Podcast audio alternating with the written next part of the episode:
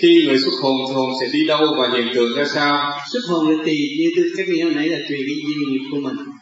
Như bây giờ tôi muốn hướng về cái gì đó thì nó chỉ đi đó mà thôi.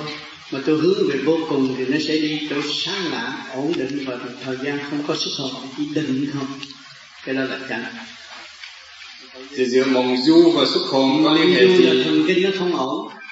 Mộng du là thần kinh không ổn. Ngay trong nhà tôi có một đứa con của người bạn ở nhà tôi đêm nào cũng mộng du tôi chỉ nó xuất hồn hết để soi hồn nó hết. Soi hồn pháp luân thiền định là nó hết mộng du là khối thần kinh nó không ổn định. Nó biến thể ra nó thấy cảnh này cảnh nọ nó tưởng nó đi chơi nó đứng dậy nó ôm gối nó đi. Mà bắt chỉ nó soi hồn pháp luân thiền định nó hết được ổn định có ai xuất hồn xuống quả địa ngục không hay là chỉ cần xem cảnh thăng? Có chứ có chứ nhiều người cần phải cho nó thấy cảnh địa ngục về nó mới biết tu. Cái cơ hội cuối cùng là con người là cơ hội cuối cùng. Mà nó không thấy cảnh đau khổ của địa ngục mà nó không có chịu tu. Có nhiều người phải thấy cảnh địa ngục nó mới chịu tu. Thấy cảnh đau khổ nó mới chịu tu.